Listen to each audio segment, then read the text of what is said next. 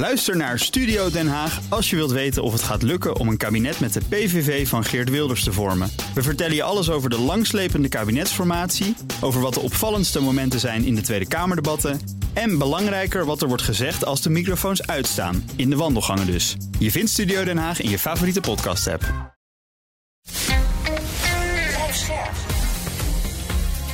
BNR Nieuwsradio. Napleiten. Wouter Laumans en Christian Vlokstra. Hij zegt: Ik ben aangehouden in Pakistan. Ik ben gebracht naar een, een naar een ruimte. Uh, ik heb daar maanden gezeten. Ik ben daar gemarteld. Ik heb geen advocaat gezien. Ik heb geen rechter gezien. En ik ben nu dus op een vliegtuig uh, gezet hier naartoe. En, ik, ja, dat is, en de Amerikanen willen me, willen me hebben.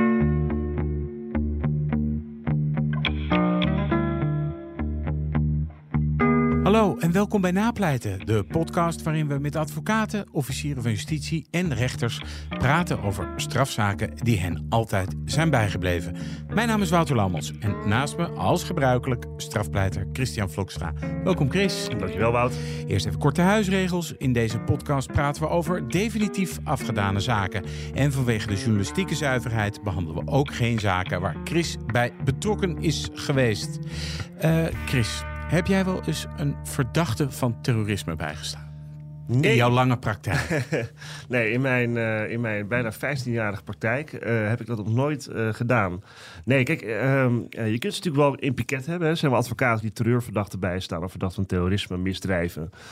die die mensen nou, toevallig in piket hebben. Maar dat heb ik nooit gehad. En daarnaast zie je wel dat, ja, dat ook wel terrorismeverdachten veel uh, dezelfde type, of type advocaten, maar het is een groepje advocaten wat veel terrorismezaken doet. En ja, net zoals veel, uh, dat er advocaten zijn die zich gespecialiseerd hebben in de zwaar georganiseerde misdaad. Ja, of in crimepassionnels. Ja. Uh, of in ja. zedenzaken. Ja. Uh, dus ja, daar zie je ook veel dezelfde advocaten optreden in dat soort zaken. Maar ik heb zelf nog nooit gehad, nee. nee. We gaan naar de zaak. Een Nederlands-Pakistaanse man wordt er in 2010 door de Verenigde Staten van beschuldigd dat hij met leden van terreurorganisatie Al-Qaeda heeft samengewerkt in de strijd tegen Amerikaanse militairen in Afghanistan. Hij zou plannen hebben beraamd om Amerikaanse militairen om het leven te brengen. Nadat de man in Pakistan is aangehouden, zit hij acht maanden lang vast in een geheime gevangenis van de Pakistanse inlichtingendienst. Daar wordt hij gemarteld. Een half jaar later wordt hij op het vliegtuig naar Nederland gezet. En zodra hij op Schiphol aankomt, neemt de Nederlandse marechaussee hem mee en zet hem vast.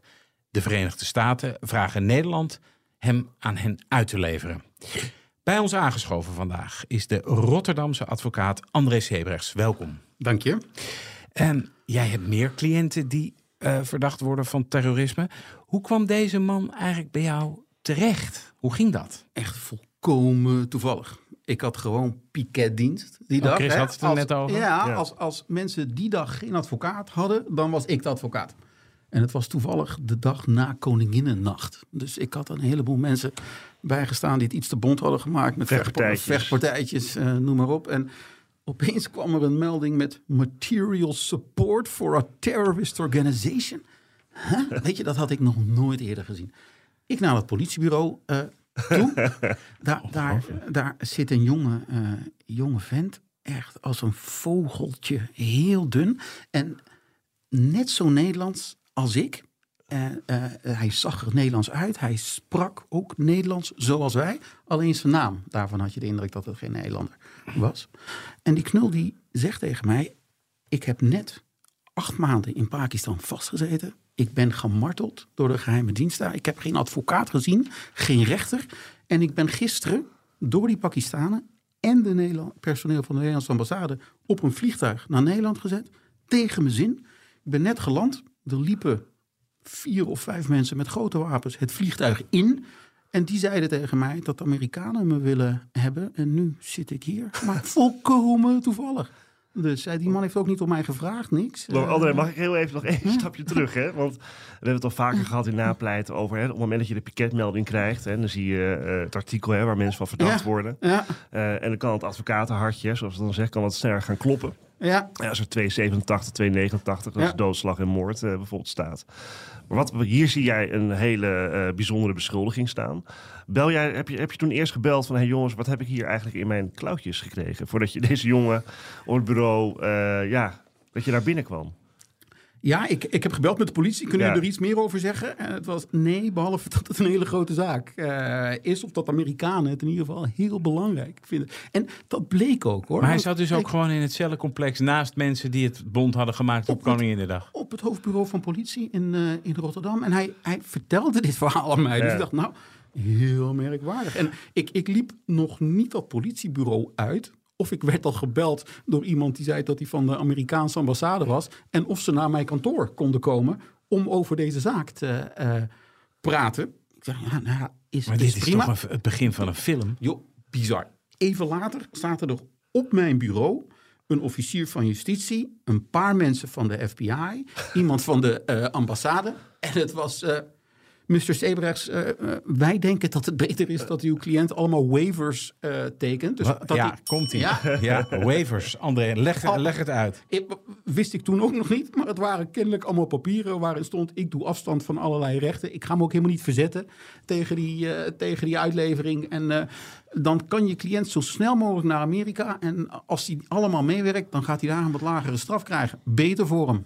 Oké, dus het werd ook echt zo gezegd, zoals Ja. je wel eens in zo'n next- Netflix-serie zegt... It's better that your client cooperates. Zo was het. Maar wacht heel, wacht heel op- even, André. op een want je- zondagmiddag. Je, vertelt, je vertelt dit echt een beetje alsof, nou ja, alsof het een film is. Ja, het is toch, dit, maar Chris, heb jij zoiets Ja. ooit meegemaakt? ja, maar het is zo krankzinnig dat ik er even iets meer vragen over heb. Ja, nou. Dus jij komt bij die jongen. Die jongen vertelt Ja. jouw verhaal. Hè? Ik heb in Pakistan vastgezeten. Ik ben daar gemarteld. Ik ben net op vliegtuig gezet naar Nederland. Die willen, de Ameri- de Amerikanen willen mij hebben. Ja, Eh, dat is dus een uitleveringsprocedure. Dat is wel goed Ja. voor de kijker. Hè? We hebben niet te Ja. maken met een strafzaak in die zin. Of voor de luisteraars. zeg.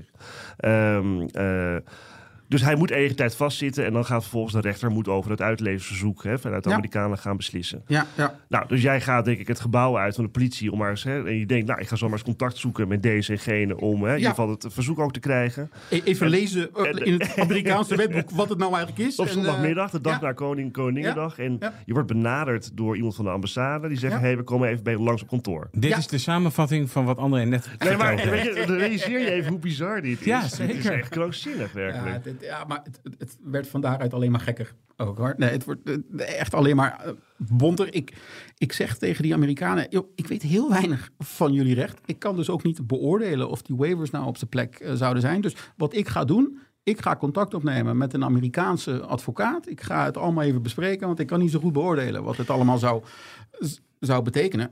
Want een uitleveringszaak. Want je wist, dit wordt een uitleveringszaak. Ja. Dat wist je natuurlijk Ja, ook. In de regel, hoe gaat zo'n uitleveringszaak? Ja, dat gaat eigenlijk via een heleboel stappen. Rechtbank, Hoge Raad, minister, kort geding. Maar uiteindelijk wordt eigenlijk iedereen uitgeleverd. Ja, want dan moeten we dat beetje. even uitleggen Ja. aan onze luisteraars. Want bij uitleveringszaken, en eh, vaste luisteraars hebben dat natuurlijk ook al wel eens eerder gehoord, geldt het vertrouwensbeginsel. Hè? Dus niet zomaar elk land kan vragen om je uitlevering. Het Ja. moet gaan om een bevriende natie, als, Ja. als ik het goed samenvat. juist. Eh, en dan geldt het vertrouwensbeginsel. Ja. Waar komt dat vertrouwensbeginsel precies op neer? Dat houdt in dat de Nederlandse autoriteiten zeggen... wij hebben een verdrag, een uitleveringsverdrag met Amerika... want wij vertrouwen die lui. En als er iets misgegaan is in deze zaak... Hè, stel hij is gemarteld of wat dan ook... het wordt allemaal wel uitgezocht in Amerika. Of welk probleem er ook is, we, het wordt daar wel uitgezocht... want wij vertrouwen dat rechtsstelsel. En dat leidt ertoe dat eigenlijk zo'n beetje iedereen wordt uitgeleverd. Ja, en een belangrijk onderdeel daarvan is dat je vervolgens bijvoorbeeld in Amerika wordt veroordeeld Ja, en dan je straf in Nederland mag uitzitten, toch? Dat is, dat Ja, is met- daar aan, met- aan verbonden. in het verdrag wat wij met Amerika hebben, daar staat dat als iemand vanuit Nederland, een Nederlander, vanuit, vanuit Nederland daarheen wordt uitgeleverd, dan wordt hij daarna teruggestuurd naar Nederland en dan wordt zijn straf omgezet naar Nederlandse maatstaven en mag hij zijn straf hieruit zitten. Oké, want dat is wel belangrijk om, Ja. om te weten. Ja. Ja. Maar mag ik nog één, één vraag stellen, Wout? Ja. Sorry hoor. Die- Toen die Amerikanen bij jou op kantoor kwamen, ja. Ja. sorry, ik ben er nog een beetje over aan het Ah, ah. nadenken. Daar zat ook een Nederlandse officier van justitie bij, begrijp Nee, ik. nee, een Amerikaanse Een Amerikaanse officier. van justitie. Die, die, was hier al, die was hier al naartoe gekomen. En die, ja, die zaten dus met die waivers.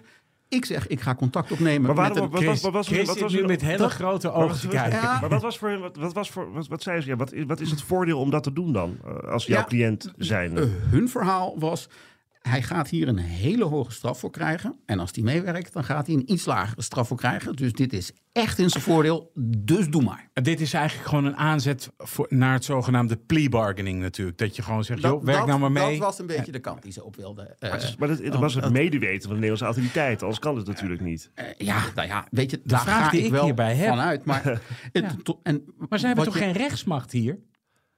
Nee, maar ze mogen wel met een advocaat komen praten. Ja. Heb jij niet wel eens gehad eh, dat er opeens eh, een buitenlandse officier van justitie Nee, bij jou op je kantoortje nee, zegt... nee. Mr. Vlokstra, Nee. make your client sign Ja, maar the ja, waiver." André is in een soort van film beland. Was het trouwens een van de eerste, want je- later ben je wel meer terrorismeverdachten gaan bijstaan. Was dit een van de eerste terrorismeverdachten? Hier begon het mee, hè? Hier begon het mee Dit was met het eerste. Ja, nee, dit was oké, de- ja, dit- precies. Dit, dit, dit, dit, dit was het eerste. Toen ik tegen die Amerikanen zei, ik ga een Amerikaans advocaat zoeken en ik ga overleggen. Ja. Toen zei ze, joh, dat is geen enkel probleem. Wij regelen wel eentje eh, voor je. En die halen we hier naartoe eh, voor je. En eh, ja, een paar dagen later stond dus een New Yorkse advocaat, Adam Perlmutter. Kale kop en vlinderdasje en van die crocs. En die landt dan. En ja... Voor je deur gewoon. Nee, ik wist dat hij kwam. Ja. Ik, ging hem, ik, ik ging hem ophalen. Het was een weekje later hoor. Weer op zondag, vroeg in de middag. Ik zei, joh, wat, wat zullen we dan eventjes doen? Ga je een beetje rusten? Hij zegt, nee hoor, een beetje deo om maar om later met die cliënt gaan eh, praten. Ik, eh, Maar was dit een advocaat die door de FBI was geregeld of die, door- die je nee, zelf nee, had geregeld? Nee, die was dus door een soort piketadvocaat in Amerika. Ja. En die is dus door de Amerikanen geregeld. En die is hier naartoe eh, gestuurd. Ik natuurlijk even checken, is het wel een onafhankelijke Ja, precies, advocaat? van, ja. Maar uiteindelijk werkte daar net als in Nederland hoor. Die, die, die man was heel onafhankelijk. En, eh, dus dus dat, die, die, ja, die zaak hebben we vandaar samen opgepakt. Nog een vraag. Heb jij in die tussentijd, dus eh, eh, nadat je zeg maar de, de, de, de hele Amerikaanse groegemeente vriendelijk eh, eh, hebt uitgezwaaid op je kantoor. En tot het moment dat die Amerikaanse advocaat met vlinderdas eh, opeens bij jou op de stoep staat. Heb jij in die tussentijd nog contact gehad met je eigenlijk volkomen Nederlandse cliënt? Ja, ja, zeker. Ja, die heb ik heel veel gesproken. In de Ja. tussentijd. Je probeert toch dit hele rare verhaal... probeer je toch een beetje Ja, want- te ontdekken of dat waar is of niet. Dat is een bizar verhaal, toch? Want in de notendop, hè, nogmaals, hij wordt van beschuldigd. Je hebt je uit, aangesloten bij eh, Al-Qaeda. En je zou aanslagen plegen op Amerikaanse militairen die daar in Pakistan of in Afghanistan, Afghanistan, eh, zitten. Dat was een beetje de kern van de beschuldiging, toch? onderliggende stukken was het dat hij met de Taliban of Al-Qaeda zou hebben gevochten tegen Amerikaanse militairen. Dus daar, ja, daar kwam het wel een beetje op. Oké, Ja, en toen ja. heb jij natuurlijk gevraagd, Hoe zit dat? beste jongen, klopt dat?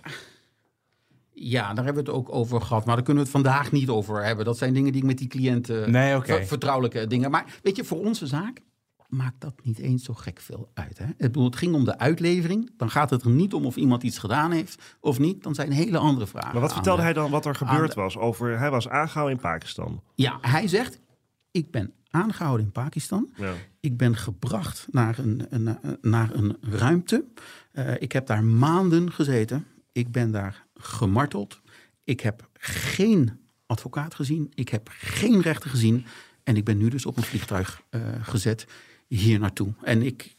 Ja, dat is, en de Amerikanen willen me, willen me hebben. Dat is wat hij zei over die, ja, over die martelingen. Kijk, hoe die martelingen precies gegaan zijn, die folteringen, daar kan ik nu niet veel Nee. over zeggen. Maar hij, Omdat dat, hij- dat maar- raakt aan je vertrouwelijkheid. Precies. Maar je, je, je Nou ja, kon ik- wel aan hem zien dat hij... Ja, hij was heel dun, heel timide. Je kon wel zien dat hij wel wat meegemaakt. Hoor. Nou, en door wie was hij gemarteld? Was dat door de Amerikanen of was dat door de Pakistanen? Nee, hij zei dat is gebeurd door de Pakistaanse inlichtingendienst. Maar ik hoorde de Amerikanen ernaast. En er werden mij alleen maar vragen gesteld over Amerika en de eh, Amerikanen. En, en of, of ik mensen ken die in Amerika plannen hadden. Er is mij niks gevraagd over iets wat de Pakistaanse belangen zou kunnen raken. En ik hoorde dus de Amerikanen ernaast met elkaar spreken. Maar die hebben me niet gemarteld en ik heb ze ook niet gezien. Maar hij stelde dus wel dat er een soort van samen, of dat er gewoon een samenwerking was tussen de Amerikanen en de, in de Pakistaanse inlichtingendienst hierin. Hij Ja. zei zeker weten dat dat het geval is. Ja, Dit, je moet dit natuurlijk ook een beetje plaatsen in de tijd, denk ik. Hè? Want ik bedoel, dit, dit speelt 2010, 2011. Ja. Dat is eigenlijk de nasleep van de zogenaamde War on Terror. Waarbij er ook eh, door Amerikanen ja, dat noemden ze black sites. Hè? Dat, dat Amerikanen eigenlijk bevriende landen eh, gebruikten om daar eigenlijk allemaal schimmige dingen met verdachten te doen.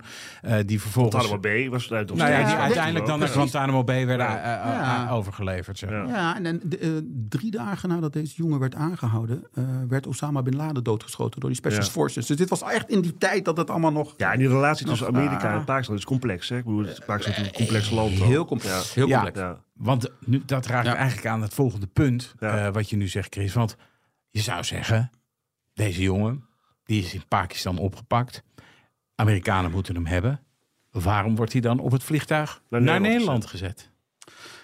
Ja, hij had Pakistaanse en Nederlandse nationaliteit. Amerika en Pakistan die hebben geen uitleveringsverdrag. En dus hebben ze hem kennelijk op een vliegtuig gezet naar Nederland. Omdat Nederland wel een uitleveringsverdrag eh, heeft. Nog ook dubieus, hè? want hij had ook Pakistaanse nationaliteit. Volstrekt onduidelijk waarom ze hem vanuit Pakistan zomaar naar Nederland konden, eh, konden zetten. Maar dat is wel wat ze gedaan hebben om hem makkelijker in handen te, te krijgen. Ja. En als jij dan eh, daar zo als eh, advocaat die eh, nou ja, dit in, in een piketdienst op zijn schoot, op zijn bordje heeft gekregen, daar is wat vragen over. Want dan denk ik van ja, en hoezo werkt Nederland hier zo even aan mee? Ja. En, en waarom Ja. dan? Is dat zijn zoals de eerste vragen die bij mij als simpele journalist opkomen. En ik denk dat als jij het dossier hebt gelezen, dat er nog 80 vragen, zo niet 80.000 vragen bij komen. Ja, er zijn heel veel vragen eh, gesteld, ook aan de Nederlandse overheid. Van hoezo werken jullie hier aan mee ook? Hè? Hoezo hebben jullie hem naar Nederland laten sturen onder deze omstandigheden? En de Nederlandse overheid had hem twee keer bezocht in een safe house. Eh, hij was Hè? gebracht Hier? vanuit... Nee, in, toen hij in Pakistan nog was. Toen Ja. was hij gebracht vanuit de plek waar hij werd gemarteld... naar een aparte locatie met een zak over zijn hoofd en zijn handen eh, vast. En toen werd hij daar naartoe gebracht, een kamertje. Daar zat een medewerker van de Nederlandse ambassade. Die vroeg hem, hoe gaat het met je? Daar zaten twee eh, medewerkers van de Pakistaanse inlichtingendienst naast. Toen het hem werd gevraagd. En toen zei cliënt dus, ja, ja wel goed, bedankt. En toen zijn die, die, die Nederlandse ambtenaren weer, weg, eh, weer weggegaan. Maar mag ik even wat vragen, André? Ja. Want even voor, voor mijn... eh, voor, voor mijn Dit klinkt ja. toch gewoon als Homeland, Ja, maar, Chris. maar dit is... Die dit- serie van Netflix. Ja, nee, zeker. Maar is het, is het zeg maar later, hè? want dit, dit verhaal heeft jouw cliënt jou op een gegeven moment verteld, hè, wat daar gebeurd is. Ja, Is dat op enig moment, hè, op de betrokkenheid van Amerikanen, zelfs Ja. betrokkenheid eigenlijk van Nederland, ja. ehm, is, is dat vastgesteld op enig moment? Ja, eh, op een gegeven moment eh, hebben we een Amerikaanse psychiater hier naartoe laten komen... die gespecialiseerd is in, eh, in, in eh, verhalen van slachtoffers van marteling. En Ja. die heeft vastgesteld dat hij inderdaad gemarteld is.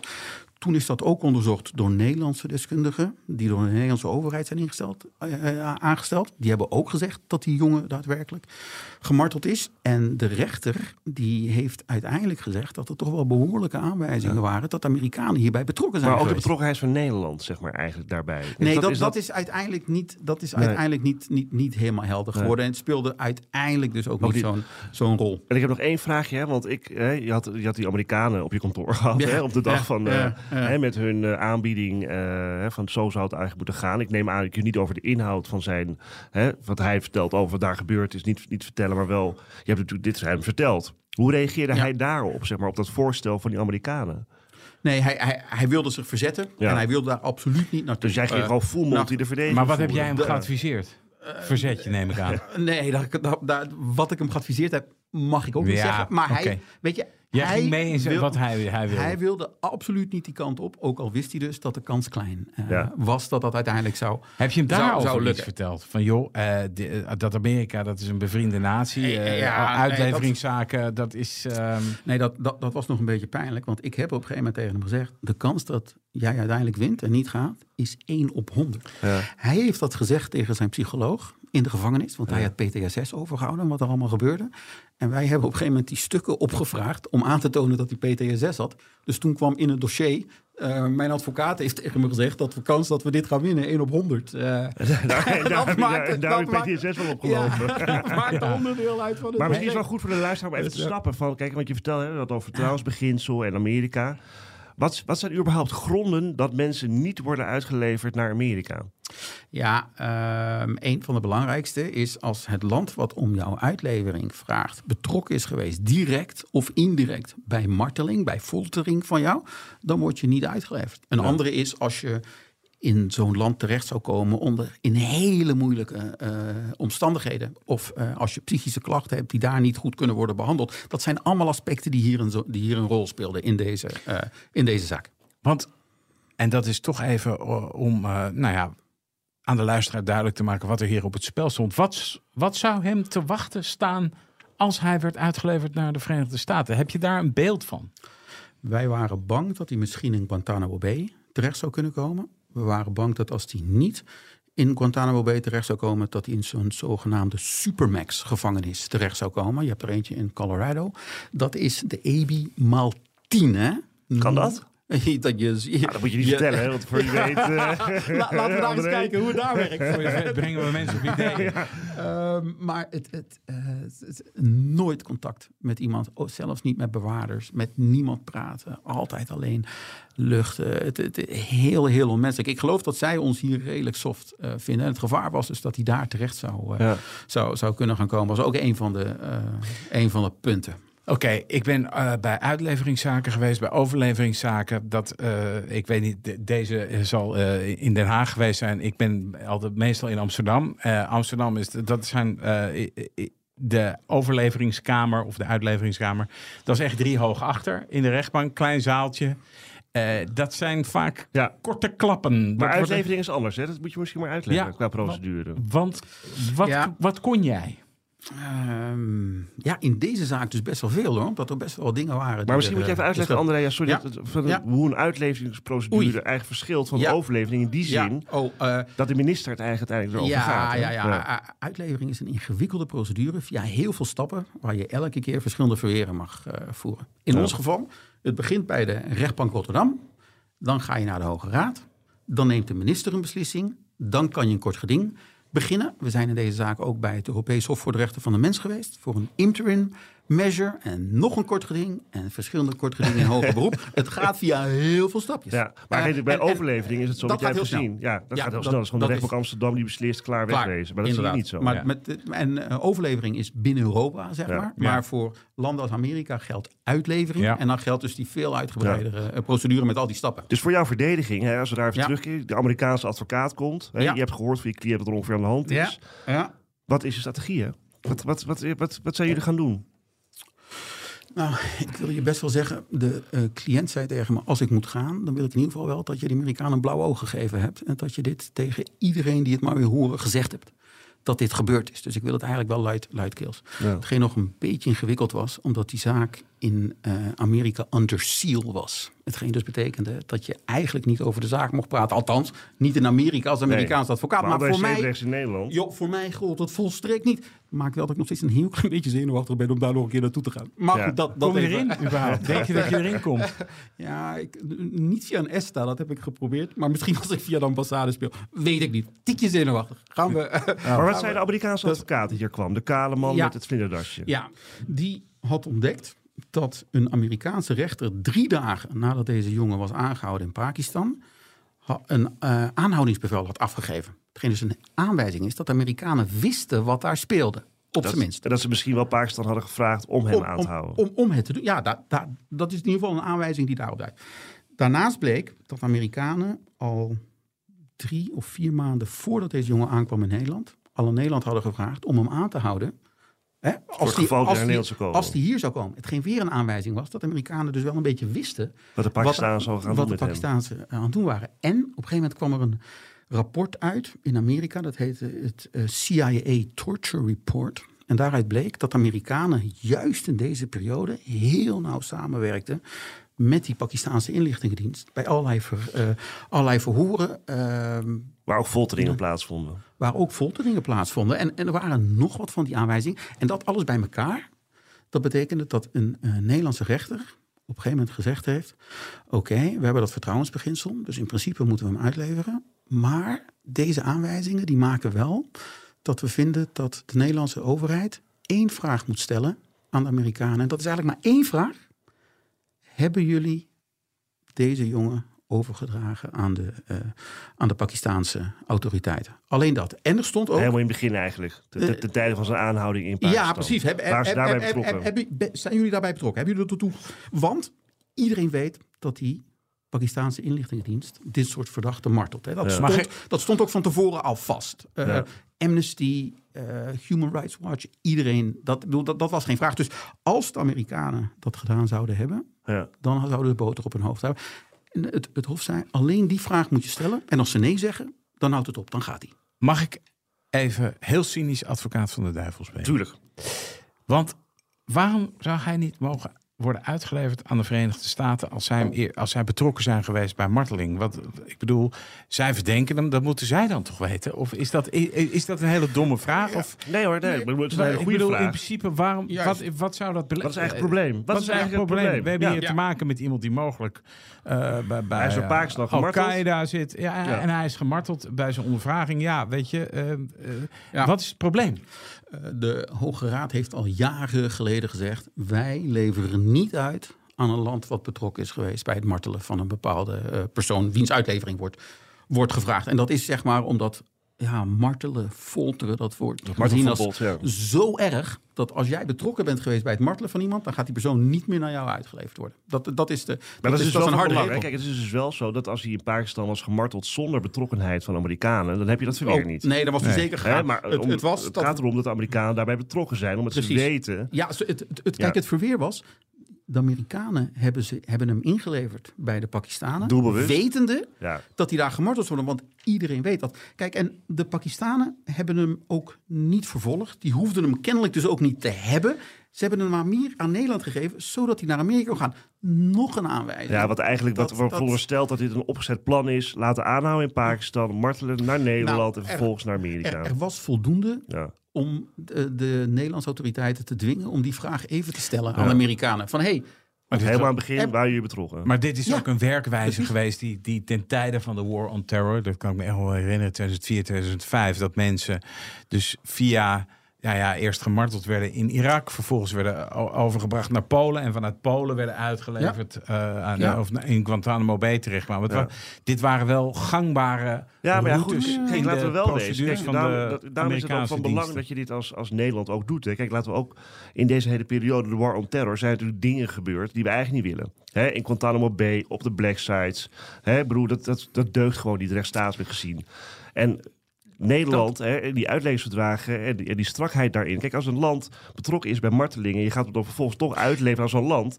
daarmee verzwak je zelf ook hè, dat, dat verbod Ja, op marteling. Ja, je kunt het alleen maar in stand houden als je daar strikt en strak Ja. mee omgaat. Ook Ja. tegen partners als Amerika. Ja. Maar heeft dat er ook mee te maken? Ik bedoel, als, als iemand mij zou martelen, dan beken ik alles. Dan houdt Ja. alles op, dan kan ik niet meer. Hè, Ik dan- ook hoor. We Ja, hebben ja, heel weinig nodig. Heel Nee, maar dat, weinig. nee, maar dat is, nee, maar dat is Ja. toch, ik bedoel, als je gemarteld wordt, ja, dan, dan, dan beken je alles om, da, om Nee, maar het maar te laten bij. De betrouwbaarheid van wat er gezegd wordt is ook eh, Nul. nul. Maar het gaat natuurlijk met name om eh, het mensenrecht dat je niet gemarteld mag worden. ja, Ja. maar, Mag ik even vragen? Sorry, nog voor het, ja.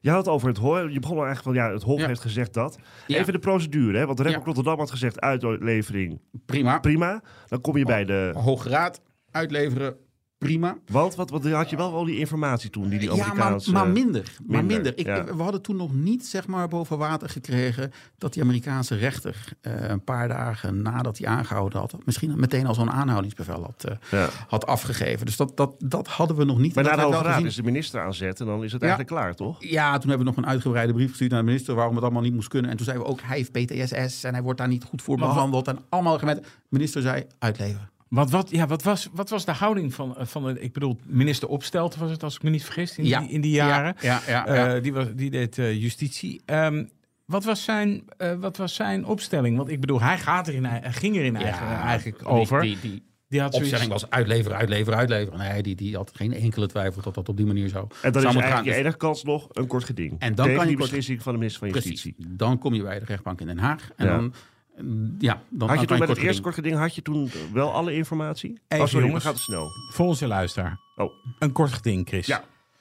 Wat is dat? Ik weet het inmiddels zelf ook, maar wat, wat, wat is een kort geding? Nou ja, een kort geding is eigenlijk dat je in een, in een, in een, in een situatie waar rechtsproblemen spelen, hè, in dit geval, en waar geen normale instantie meer is waar je naartoe kan, maar er wel spoedeisend belang is dat een rechter er toch nog een keer naar kijkt, dan ga je in kort, kan je naar een kort Ja. geding gaan. Ja. Hè, en dan kan je heel snel een uitspraak krijgen van een rechter over Ja. een situatie die mogelijk on, want het gaat erom, is die situatie onrechtmatig? Dus in dit geval is het onrechtmatig dat deze Ja. man naar Amerika gaat, ja of nee. Dat is eigenlijk Precies. de laatste strohalm. Ja. dat kan alleen maar bij het kort gedingrechter. Ja, want dus in principe had eh, de minister er al een klap op gegeven. Ja, is het Jongens, eigenlijk klaar. hij het gaat. is eigenlijk klaar. Ja, En op welke grond kon jij dan zo'n kort geding starten?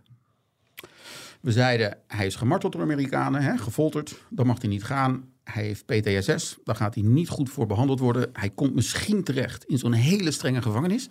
En die overdracht aan hem, naar, naar eh, Nederland is ook niet goed gaan. Want het was een Pakistaan. Ze konden die niet zomaar hier naartoe schoppen. En Nederland heeft daaraan meegewerkt. Dus die vier argumenten die moeten ertoe leiden dat hij niet wordt uitgeleverd. Dat was het eerste kortgeding.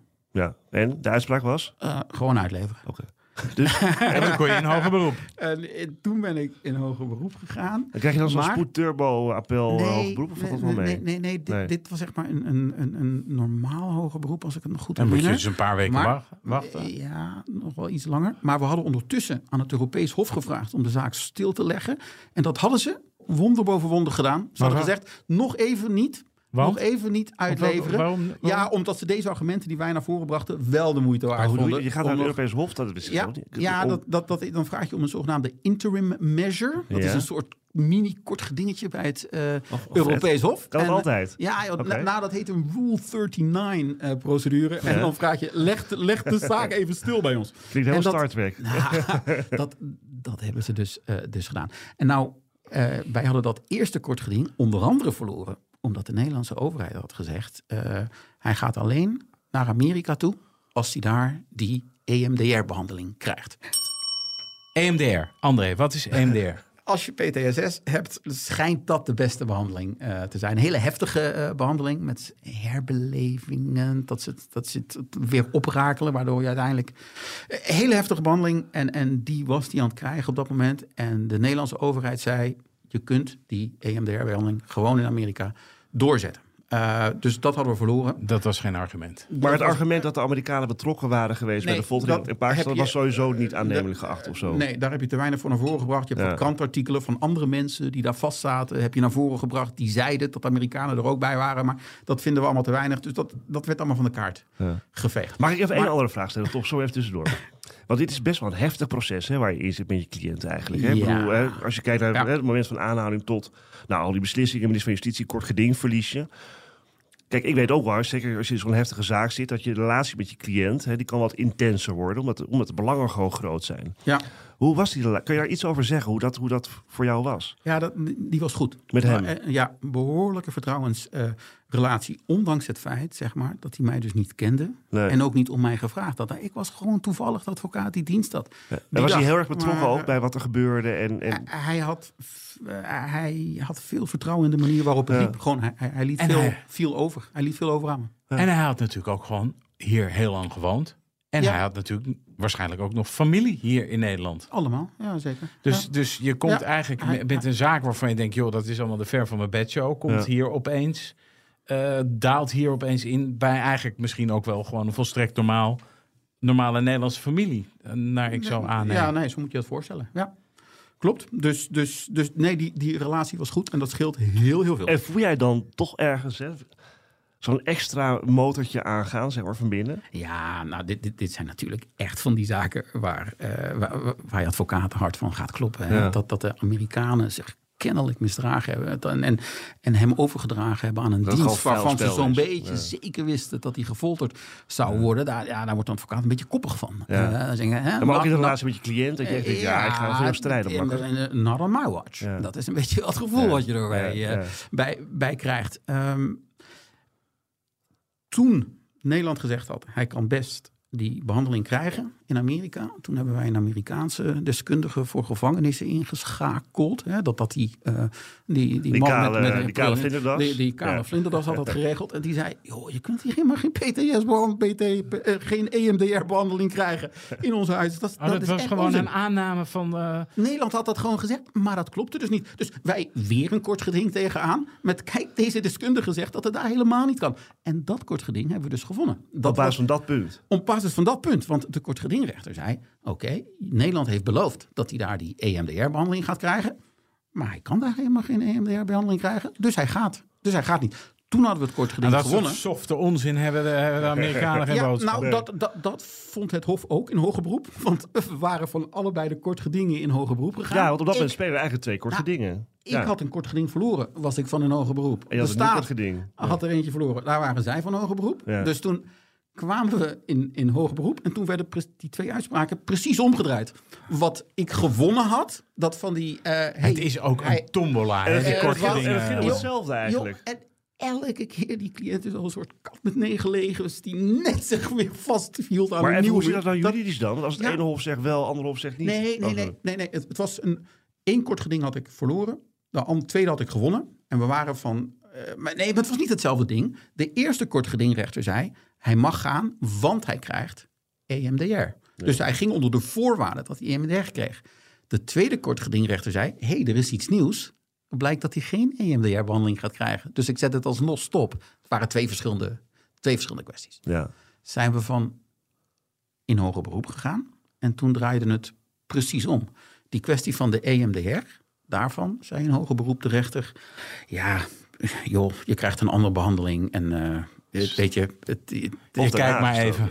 wat? Hof Den Haag is dat. Hof Den Haag die zei, joh, dat, dat, dat is geen probleem. Die andere behandeling is ook prima. Het is niet zo dat je geen enkel nadeel mag ondervinden van een uitlevering. Maar, zeiden ze, en toen was inmiddels die brief van die, eh, van die rechter boven water gekomen. Waaruit dus bleek dat ze een aanhoudingsbevel hadden gegeven. Die zei, maar al die aanwijzingjes bij elkaar opgeteld... dat de Amerikanen betrokken zijn geweest bij het inleveren... bij die Pakistaanse inlichtingendienst... waarvan iedereen weet dat die martelt...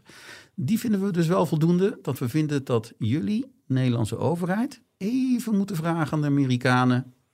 hebben jullie hem nou ingeleverd bij de, bij de Pakistaanse inlichtingendienst? En als ze nee zeggen, dan, dan, dan leveren we hem uit. ze, ja. Dan, dan vertrouwen ze. Maar die vraag moet wel gesteld worden. En toen, tot onze enorme verrassing... Maar wacht even, welk stuk kwam er precies boven water? Wat, wat voor stuk was het, dat? het eh, was een eh, arrest warrant Ja. van een Amerikaanse rechter. ja. En die was gedateerd drie dagen nadat deze cliënt Dat aangehouden was was in het Pakistan. aanhoudingsbevel. Ja, Ja. dat aanhoudingsbevel. Ja. Ja, Ja. En, en, en plus die andere aspecten waar we het over hadden, hè, dat ze hem naar, eh, naar Nederland stuurden, dat de Ja, het hele Pakistan plaatje werd het hele plaatje, het ja. zei dus die ene vraag moet gesteld worden. En toen tot onze verrassing, onze enorme verrassing, kwam de Nederlandse overheid toen terug met, nee, dat gaan we niet doen. Die vraag gaan we niet stellen. Dat hoeven we helemaal niet te doen. Vertrouwensbeginsel, eh, Hof, draai je beslissing maar terug. Dit, dit klopt allemaal niet, wat jullie hier, eh, eh, wat jullie ons vragen te doen. Dat gaan we gewoon niet doen. Toen zei het Hof, is goed, moet je zelf weten. Uitlevering wordt, wordt afgewezen. Ehm, toen gingen ze naar de Hoge Raad, de Nederlandse overheid. Ja, wat je zeggen? Strikt eromheen, klaar. Ja, toen heeft de Nederlandse overheid het verloren. Bij, de Hoge Raad. Bij de Hoge Raad ook. En toen een jaar lag het stil. Er staat iemand al vast ondertussen. Nou, nee, die is wel drie of vier keer vast, los, vast, los. Dus als die vast zat, zat hij in het zwaarste regime. En als die los was, ja, dan, dan fietste hij gewoon door de stad. En dan werd hij weer, eh, weer vastgezet. Een, toen de Hoge Raad had gesproken, dachten wij, we zijn klaar. En een, meer dan een jaar later komt er opeens een brief van de Amerikaanse autoriteiten. Oh ja, die eh, uitleveringszaak die nog pending is, die nog steeds in de lucht hangt. Daar hadden jullie toch een vraagje eh, voor ons. Of de Amerikaanse autoriteiten betrokken zijn geweest Ja. bij zijn aanhouding en hem ingeleverd hebben bij de, eh, bij de Pakistaanse autoriteiten. Nou, ons antwoord is dat de Amerikaanse law enforcement authorities daar niet bij betrokken zijn geweest. En toen dacht ik, law enforcement authorities? Dus jij Maar- die vlinderlas weer bellen of niet? Ja, maar law Nee. enforcement authority is wel iets anders dan een geheime dienst of het leger. Precies. Of dat Ik- soort dingen. dacht, law enforcement is gewoon de politie eigenlijk. Precies. Ik dacht, hier wordt met onze voeten gespeeld. Want de vraag was, heeft de Amerikaanse overheid in de breedste zin is die daarbij betrokken geweest? Ja. En zij zeggen, nou, onze law enforcement niet. Terwijl het overduidelijk was dat als er een rol gespeeld was door de Amerikanen, dat dat de CIA zou zijn geweest. Ja. Dat, Ja. Weet je, dat, dat Ja. bleek ook uit dat eh, CIA Torture Report. De CIA die werkte de hele tijd samen met, Met Pakistan. die Pakistaanse inlichtingendienst. Dus toen hebben we weer een kort geding gestart. En gezegd, joh, eh, we worden hier gewoon geduld. Dit, dit, dit antwoord is niet Maar wacht het even, antwoord op de vraag. ik, ik, bij- heb ik, het Hof had die vraag gesteld. Het Hof had die vraag gesteld. De Nederlandse overheid had gezegd, we gaan hem niet stellen. Toen was die zaak dus helemaal afgerond. En een jaar later kwamen ze alsnog. Dus een ander verweer was, joh, dit is toch al lang afgehandeld. Je Ja. hebt gezegd dat je die vraag niet zou stellen. Maar goed, de rechter zei, oké, die vraag mag alsnog gesteld worden. Ik zei, dan moeten we opnieuw beginnen, want die zaak was al klaar. Ja. Maar Daar had dat niemand hoeft allemaal zin niet. in. Nee, maar het was dus wel waar de rechter wel zei, die kort gedingrecht dat we gelijk in hadden, die zei, joh, inderdaad, dat law enforcement authorities, dat is natuurlijk niet de vraag geweest. Met name niet, nu het erop lijkt dat het de CIA was. Dus werd de uitlevering weer tegengehouden. En dat was een beetje einde verhaal. Dat was hem. Dat was hem. Die, die, die jongen woont in Nederland. eh, Op dit heeft- moment. Heeft, een goede baan, vrouw, kinderen en eh, dat is het. Hij kreeg zijn leven terug. Hij kreeg zijn leven terug. Ja. Ehm, wat, we, wat, ik natuurlijk wel opmerkelijk vind in deze hele... Dit is een procedurele rechtszaak. Hè? Dit gaat over procedures. Ehm, deze jongen die heeft zijn leven terug. Maar wat we natuurlijk eigenlijk uiteindelijk allemaal niet weten is... Heeft die jongen... Is, is die betrokken geweest bij Al-Qaeda bij het eh, mogelijk beramen van aanslagen op Amerikanen? Is hij eh, be- be- betrokken geweest bij mogelijk strafbare feiten? Dat doet er eigenlijk dan helemaal niet toe. Dat is toch best. Vind jij dat niet gek? Of ben ik dan de enige hier aan tafel die dat gek vindt? Ja, ik, ik ga uit van het onschuldbeginsel. Zolang het niet vastgesteld is, moeten we er allemaal van uitgaan van niet. En dit is het gevolg van het bewerkstelligen van een marteling, hè, van een foltering. Dan krijg je zo iemand niet. En dat is heel belangrijk. Het is Ja. Heel, Zeker heel belangrijk gaat dat dat om, om, vasthouden. om een land als de Verenigde Staten natuurlijk. Zeker. Want kijk, wat de Verenigde Staten ook had kunnen doen, denk ik. Maar ik kijk ook even naar jou, André.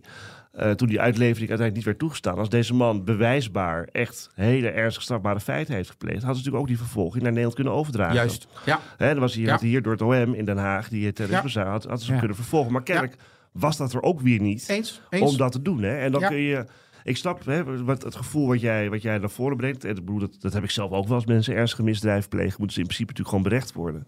Ja, dat het is- is dus, maar dat staat niet vast of dat in Nee. dit geval gebeurt. Nee, maar dat- Maar, dat maar weten we niet. Dat weten we niet, maar als zouden we het wel weten. Kijk, het mooie van- vind ik wel van, de, van onze rechtsstaat... is dat die rechtsbeginselen, dus bijvoorbeeld het mensenrecht... om niet gemarteld te worden... altijd boven dat individuele geval gaat. En als, dat, want als je dat niet meer gaat doen... En je gaat, hè, je, Marchanderen daarmee. je gaat Ja. daarmee marchanderen, ja, dan is het einde zoeken. Nee, En dat moet je ook richting terecht. je partners doen als, als de Verenigde Staten. Bedoel, Precies. er is een deel van de Verenigde Staten die zich doodschaamt hè, voor wat ze gedaan hebben daar. En het heeft, wat je al eerder zei, geen betrouwbare verklaringen opgeleverd. Dus martelen, weet je, laten we daar gewoon... eh nou ja, het Laten we niet meer doen. Laten we gewoon niet meer doen. Niet meer doen. Hey, alles in ogenschouw nemen. Dit is natuurlijk een, dit is een, een zaak, ja, ik noemde het al een soort Netflix-serie. Hoe, hoe kijk jij nou terug op deze zaak? Wat is voor jou ook het begin geweest van eigenlijk een, een praktijk waar je meer eh terrorismeverdachten eh, in hebt bijgestaan?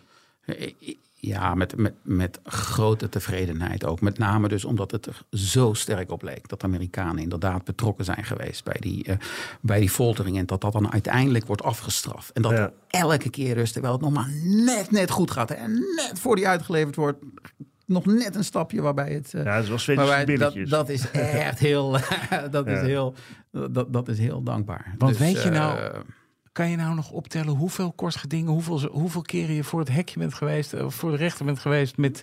Kort gedingen. Ik, ik, ik ben er eh, In deze drie, zaak? Ik ben er drie gestart en twee zijn er nog in hoger beroep geweest. En we hebben nog een soort mini-kort gedingetje bij het Europees Hof gehad. En dat is nog los van de reguliere stappen die je Dus je altijd... zit bijna eh, op tien, tien, tien zaken of ja, zo. we zijn denk ik wel tien keer Maar bij goed, dit is een advocatenvrijspraak, hè, zoals wij dat noemen. Het is geen vrijspraak, het is een uitlevingszaak. Maar dat je gewoon weet, het is het... Kijk, soms heb je uit- zaken hè, die, die een uitslag hebben die iedereen wel had bewerkstelligd. En soms heb je uitslagen van een zaak waar je denkt, hier heb ik echt een grote bijdrage aan geleverd, toch? En dat is deze. Dat, dat ben ik met je eens. Je hebt heel af en toe... Ja, maar die voelt goed. die Ja, voelt je hebt heel af en toe een zaakje waar je denkt... het is wel goed dat ik hierbij was. Dit is eentje. Ja. Heel af en toe heb je dat.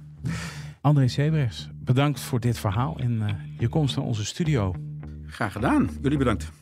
Dit was Napleiten. Mijn naam is Wouter Laumans en naast me zit co-host advocaat Christian Vlokstra. Als u zich abonneert op deze podcast, bent u direct op de hoogte bij een nieuwe aflevering. En we zouden het leuk vinden als u een recensie achterlaat.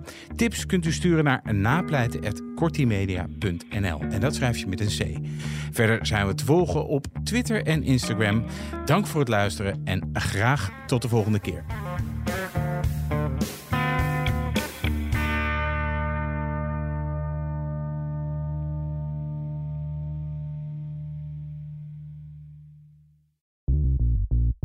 BNR ben je altijd als eerste op de hoogte van het laatste nieuws. Luister dagelijks live via internet. Bas van Werven. En heel langzaam komt de zon op rond dit tijdstip. Je krijgt inzicht in de dag die komt op BNR, het Binnenhof in Nederland en de rest van de wereld. De Ochtendspits. Voor de beste start van je werkdag. Blijf scherp en mis niets.